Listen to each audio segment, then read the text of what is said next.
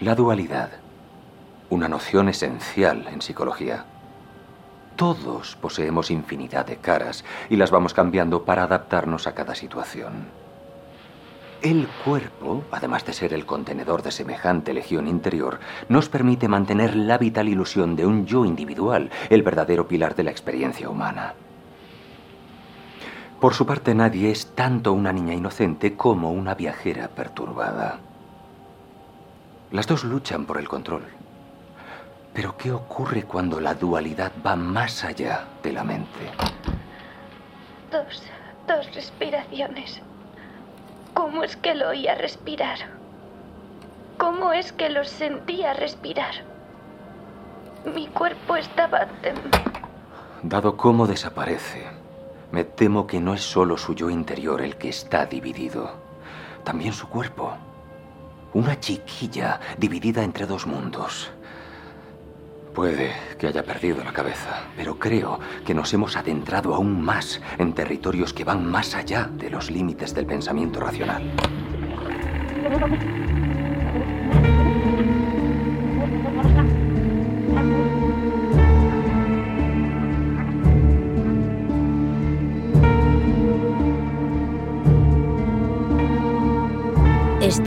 Escuchando el murmullo de las pesadillas.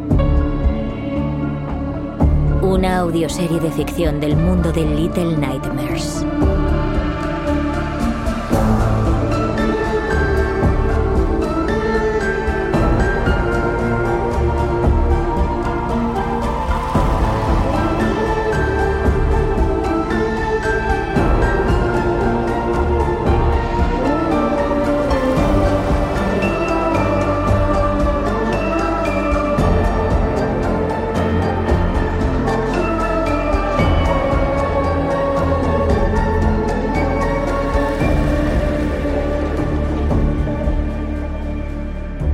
Capítulo 4 Dualismo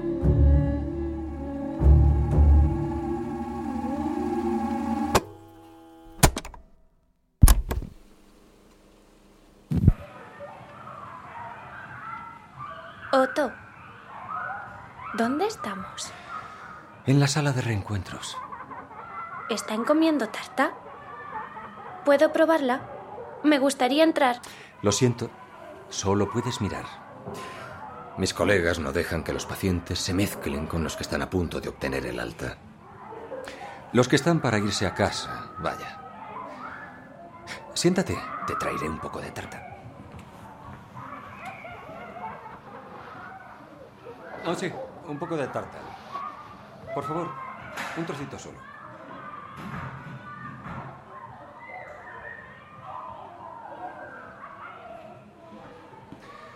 Toma, un trozo de tarta de chocolate.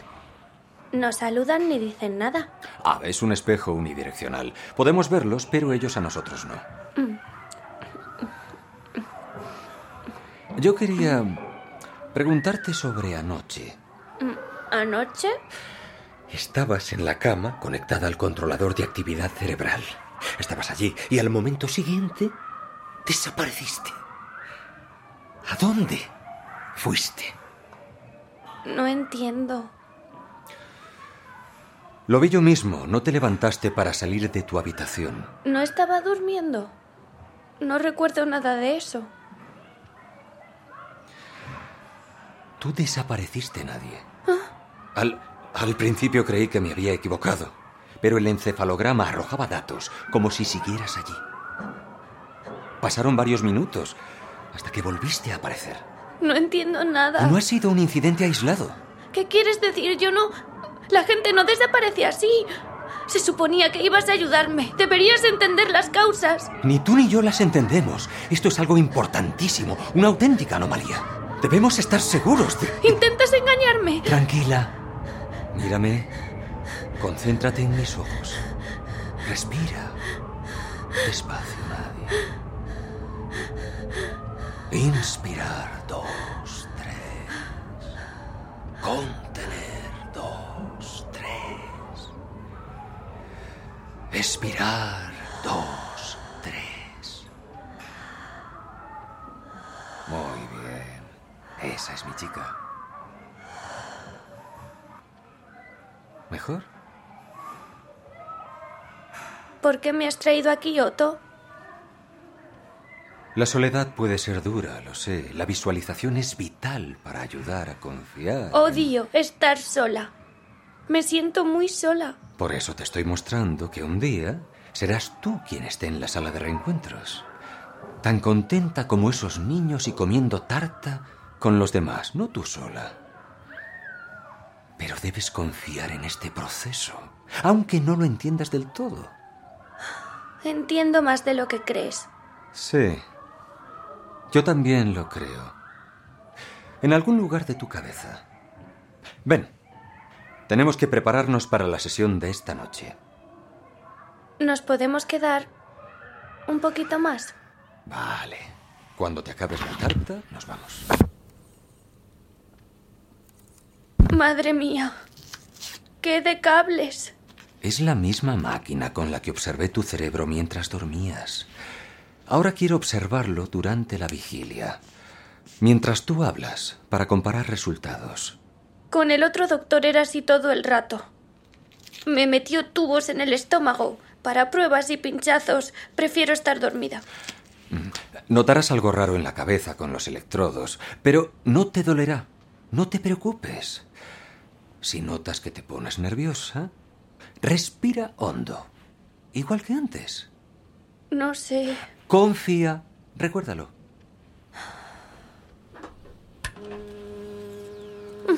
No duele, ¿a que no? Cuanto antes acabes, mejor. Por supuesto. Empieza cuando quieras. Yo salí de un lugar oscuro y había muchas luces brillantes. Más lejos oí risas y gritos. Gritos de alegría. Cuando me recompuse, vi a otros chicos sentados en cajas de madera. Cuando me acerqué, se llevaron una sorpresa, pero aún así todos se presentaron.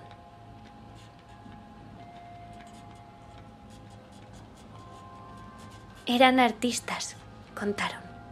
Cada uno con distintas especialidades y talentos. Malabaristas, escupefuegos, trapecillas. ¿Trapecistas? Trapecistas. Eso dijo. Se llamaba Rusty, también era un buen equilibrista. Alrededor había un sinfín de caravanas, de madera, con las ruedas amarillas y telas de muchos colores.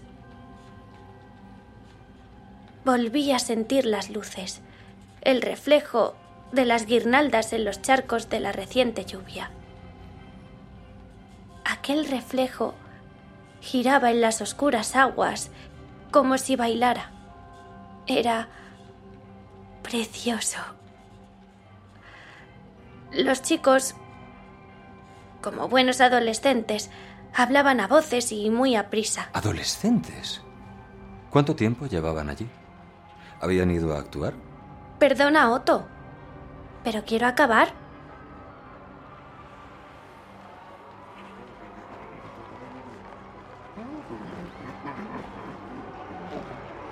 Juzgar por su aspecto, llevaban mucho allí. Pero se les veía tranquilos, o eso parecían. Y eran majos. Al despejarse el día, Rusty me preguntó si quería ir con él a una aventura. Dijo, lo mejor es que te ayudará a ver con claridad. Así que no me lo pensé. Nunca me había sentido parte de un grupo. Pasamos atracciones y unas casetas muy raras hasta llegar a la noria gigante. Era de las de asientos para dos. Nos montamos en el último.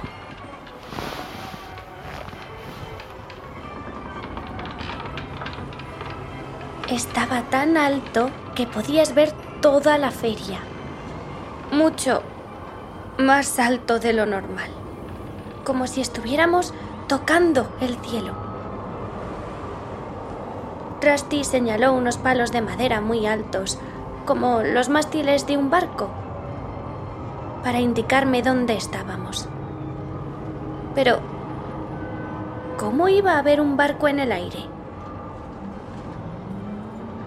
Al ver mi cara de no entender nada, dijo, Mira abajo. No hacia Mira abajo, no hacia afuera. Así no te marearás. No tenemos mucho tiempo. Yo recuerdo por un instante sentir que todo iba bien. En aquella noria, por primera vez en muchísimo tiempo, me sentía feliz.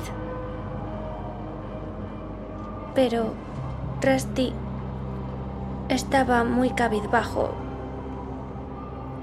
Su voz sonaba distinta. Entonces dijo, Esa de allí es la gran carpa. Añadió que pronto la visitaríamos porque sus amigos y él iban a actuar allí. Aunque sabía lo que me iba a contestar, le dije, no te gusta actuar, ¿verdad? Él se entristeció aún más antes de contestar. Lo detesto. Le pregunté que por qué lo hacía, pero él murmuró algo que no pude oír por culpa del viento. Por fin se giró para mirarme y dijo, ellos nos obligan. Hay que hacer lo que ellos dicen. Yo no sabía quiénes eran ellos, pero tuve un mal presentimiento y entendí por qué nos habíamos subido a esa noria.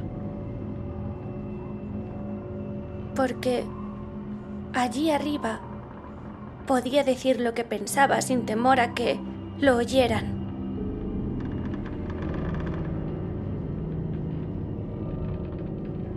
La noria fue girando y él me explicó a toda prisa lo que sus amigos y él habían planeado. Quería que yo formara parte de un espectáculo especial en el que iban a hacer algo totalmente nuevo. También me dijo que a mí me tocaba ser la vigía y que si veía a un hombre con un traje morado, le hiciera a él una señal mientras hacía equilibrismo en el vacío. Yo le pregunté, ¿ese es el hombre que os obliga a actuar? Sin contestar, Rusty siguió hablando. Ante la luz. Ante la luz de los focos, algunos brillan, pero otros se arrugan en las sombras. Nosotros, brillamos y hacemos lo que se nos pide o... Dejó la frase sin terminar, pero lo entendí. Cuando yo salía en la tele, hubiera hecho cualquier cosa con tal de evitar la luz de los focos. Así que le dije, con un mero gesto no bastará. Hay que gritar un código que solo nosotros entendamos. ¿Qué tal? Gran carpa. Dijo que le parecía buena idea, pero caí en que no me había contado qué era lo que habían planeado, y al verle contemplar las nubes le pregunté, Queréis escapar de la feria, ¿verdad? Él me contestó, de este asqueroso mundo.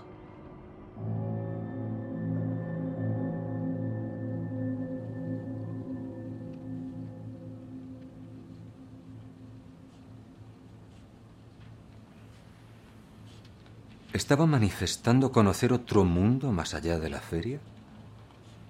La verdad es que no lo había pensado. Supongo que sí. Yo he sentido lo mismo. ¿Que todos los lugares donde has estado son uno dentro de otro? Más o menos. Es como este sótano. Está conectado a los pisos superiores, pero no son lo mismo. Nunca lo habías dicho antes. ¿Por qué? ¿No creí? ¿Sientes que los sueños que vives poseen una existencia constante y tangible? ¿Crees que esos espacios existen? ¿Que físicamente están ahí? Cre- creo que sí. No sé cómo explicarlo, pero es lo que siento. ¿Me crees ahora por fin? Si se me ocurriera dar por válida esa idea, me retirarían la licencia pero admito que es probable que lo que dices sea verdad. Ayuda a explicar tu desaparición de anoche.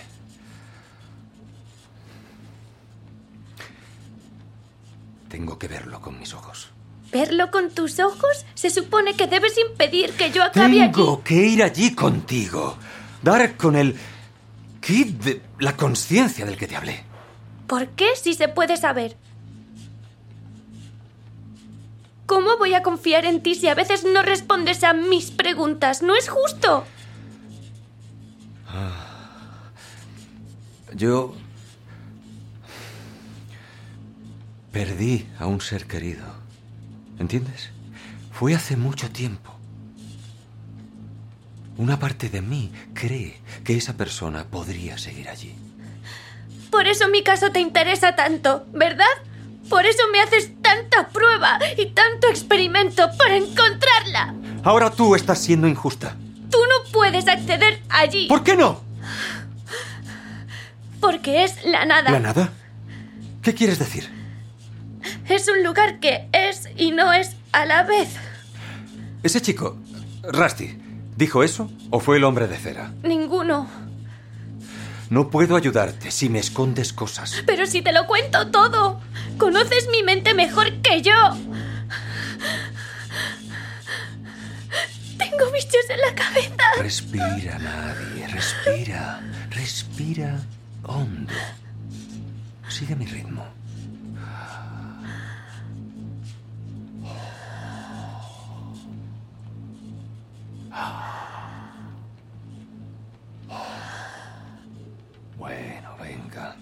Ya vale de numeritos. Continúa. No quiero seguir. Cuanto antes acabes, antes eras libre.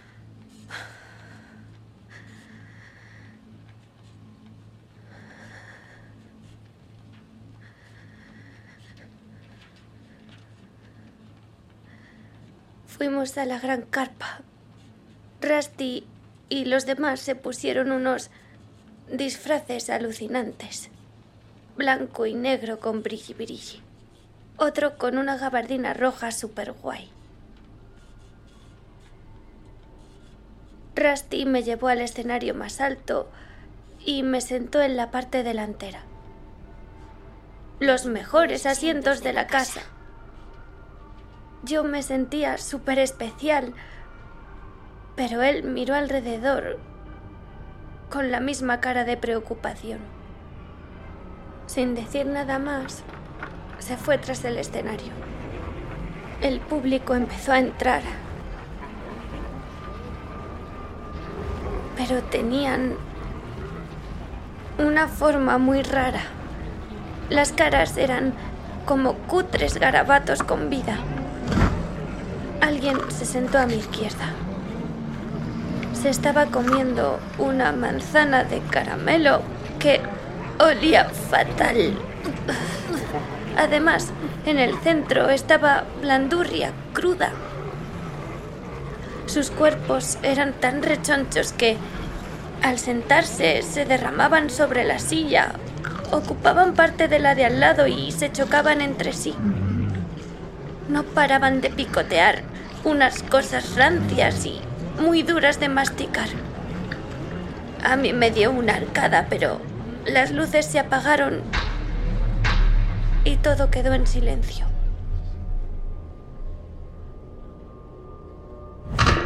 Entonces, un foco iluminó el escenario y el de la gabardina roja se plantó en su centro. Hizo unos números tan chulos que casi olvidé dónde estaba. En su número final, hizo bailar una capa en el aire. Empezó a salir humo y lo siguiente fue ¡pum! Al caer la capa, había desaparecido y en su lugar había otros dos chicos que se metían palos en la boca y escupían fuego. Eso hizo rugir al público. Recordé que yo era la vigía, pero no vi a ningún hombre con traje morado. Además, me distraje con los escupefuegos y los malabaristas. Cogían las teas ardientes de sus amigos y las lanzaban muy alto. Yo me sorprendí aplaudiendo como una más. Pero las luces se apagaron y empezó el acto final. Un foco se encendió en lo más alto de la carpa. Allá arriba, en uno de los dos extremos de un cable, estaba Rusty. El público observaba, conteniendo la respiración en silencio. Muy despacio, él dio un paso, al que siguieron otros más confiados. Aquel silencio duraba demasiado, como si nos hubieran hechizado a todos. Y fue ahí cuando noté algo en el asiento de al lado, antes vacío. El hombre del traje morado. Antes de verlo, lo oí. Dos, dos respiraciones. ¿Por qué era capaz de oír su respiración? ¿Por qué oía la de todos? Mi cuerpo empezó a temblar, pero él solo tenía ojos para Rusty. Y como yo no aplaudía, el hombre se giró. No tenía ojos, pero no me quitaba el ojo de encima. ¿Cómo puede alguien sin ojos escudriñarte así? Luego vi a otro hombre en su regazo. Era un muñeco, pero no de plástico ni de madera.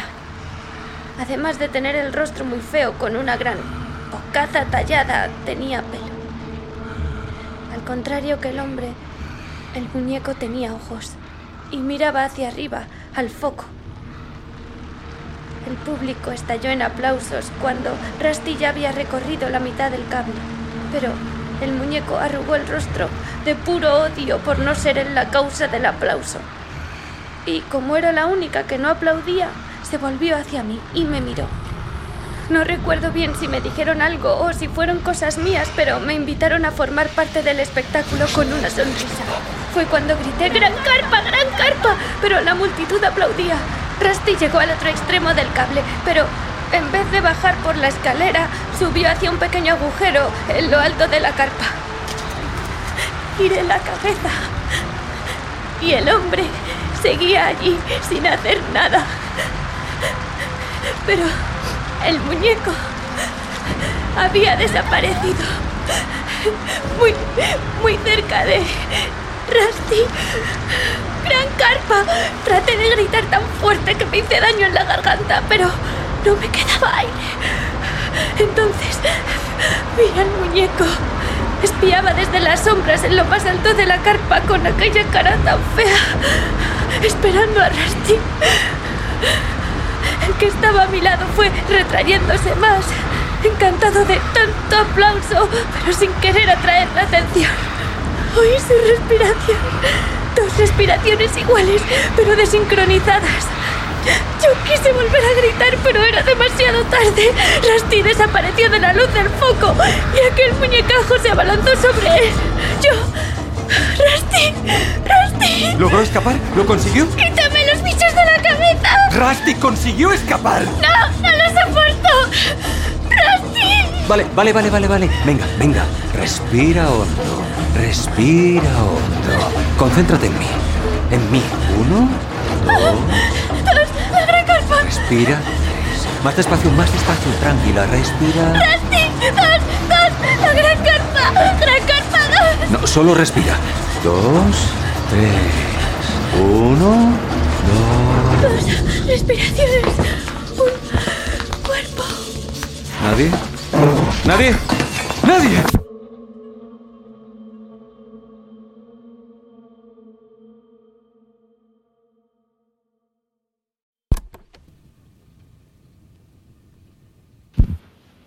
Por suerte, el único daño irreparable de hoy ha sido la pérdida de confianza hacia mí por parte de nadie.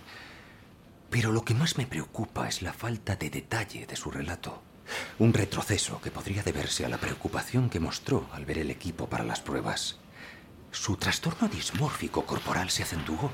La culpa la tiene el doctor de la tele a saber lo que la haría pasar. Y a todos esos niños. A ella la ha hecho ser más esquiva. He desenterrado los artículos que publiqué con mis colegas de fuera, con los que he perdido el contacto. Antes intuía la posibilidad de una multitud de planos diferentes, pero ahora me inclino más por considerarlo como un único espacio. Cuadra más con sus cavilaciones trascendentales. Aunque estos estudios solo proyecten conjeturas, los signos empíricos de esa periférica existencia son evidentes. Entonces, ¿por qué no soy capaz de percibirla con mis sentidos? Es como si hubiera un velo. Sí, es como un espejo unidireccional, pero yo estoy en el lado de los que ni ven ni oyen nada, en la más oscura ignorancia. Y la latente presencia del capitán. Será un experto en la manipulación de sueños, pero no pertenece aquí. De hecho, hace muchas sesiones, nadie dijo que no es de este mundo. Aún así, él es el tejido conector. Pienso dar con su arcano reino y cruzar así al lugar al que ella se refiere como la nada.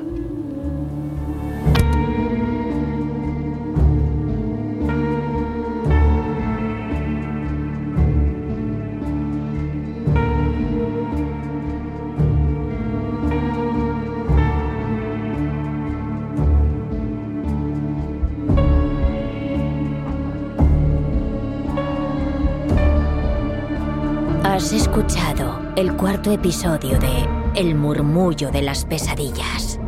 Este episodio ha sido escrito por Supermassive Games y Lonnie Nadler. Nuestro autor-productor es Lonnie Nadler. Serie original dirigida por Tomás Rocés. La versión española ha sido dirigida por Isabel Martínez. Nadie está interpretada por Elena Jiménez. Otto está interpretado por Nano Castro. Voces adicionales por Danay Jiménez. Música creada por Tobías Lilia y Tomás Roces. Episodio grabado por Adrián Ortiz y Mario Fernández en Keywords Studios Spain, un estudio de Keywords.